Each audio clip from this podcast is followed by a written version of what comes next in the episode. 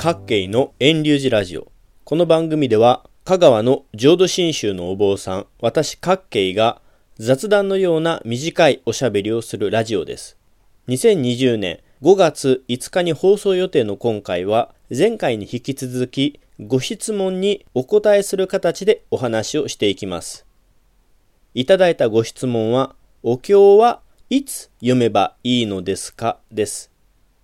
前回の反省をして質問のお答えを先に言いますと、朝と夕方の1日2回お経を読むことを浄土真宗ではお勧めしていますになります。以下、お経を読むをテーマにお話ししていきます。さて、そもそもですが、皆様はお経が何なのかご存知でしょうか？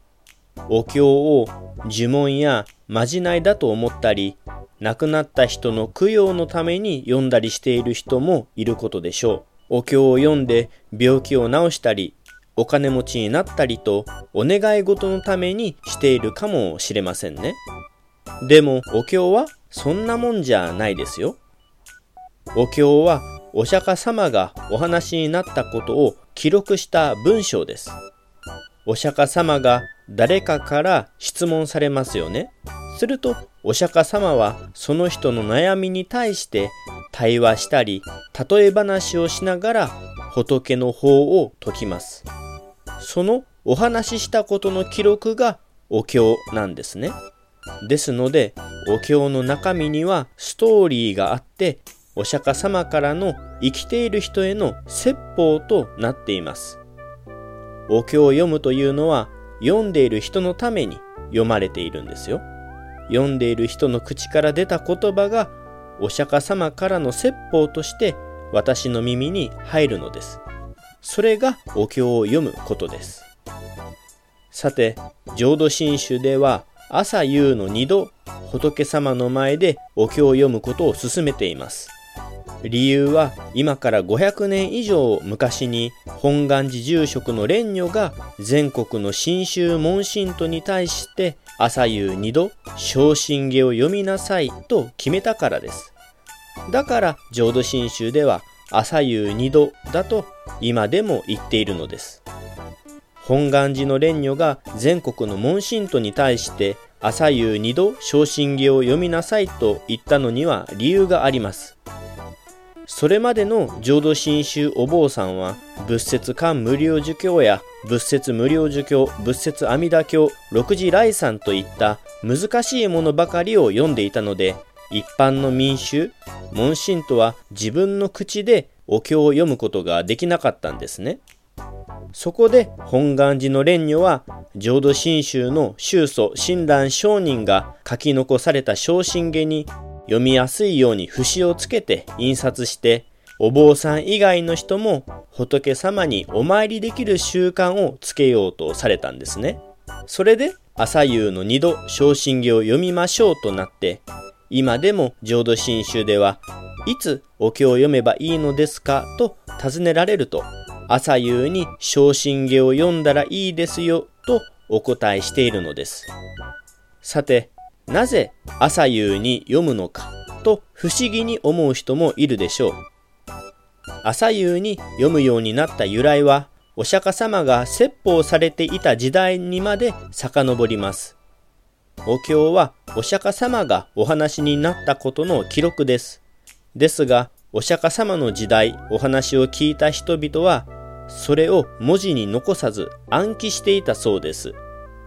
お経の長さを見ますと、きっとお釈迦様は30分や1時間、2時間以上とお話をされたでしょうが、お釈迦様の時代の人は尊い方が話された言葉を耳で聞いてひたすらに覚えようとしたんですね。で、お釈迦様は仏法を学ぶためにはダーラニが必要ですよとおっしゃったそうです。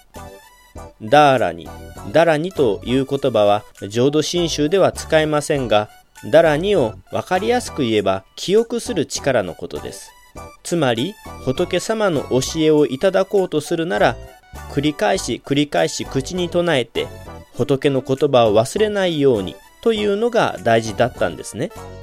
それでお釈迦様の時代、お釈迦様の説法を聞いた人たちがどうしたかといえば、一日の終わりに今日聞いた話をもう一度自分の口で言い直して思い出そうとするんですね。間違いなく今日のお話を口にできたら安心して、それで休むんですが、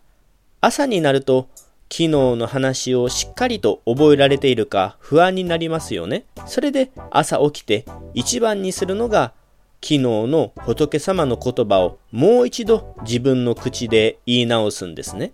お釈迦様のお話を再現できてから一日の食事や仕事が始まります。これがお釈迦様が生きていた時代にお釈迦様のお話を聞いていた仏教徒がしていた毎日の日課だったわけです。私たちがお経を読むことは自分の口で唱えて時代を超えて2000年以上昔のお釈迦様の説法を耳にしていることです。それはお釈迦様が生きていた時代の仏教徒が一日の終わりと初めに仏の言葉を忘れないように繰り返し繰り返し口にしていたことを受け継いでいるからです。ですので、いつお経を読めばいいのかと聞かれれば、朝と夕の二度したらいいですよと答えているのです。ちなみに余談ですが、お経を読むことを読経をすると言われますが、お坊さんは仏様の前でお経を読むことをお勤めをすると表現しています。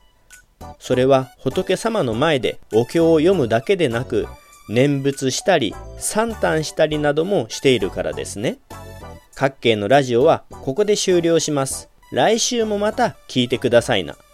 ポッドキャストでも配信していますので、iTunes ストアなどでレビュー、評価、登録してくれたら嬉しいです。遠流寺各系ブログも続けているので、興味のある方はぜひご覧ください。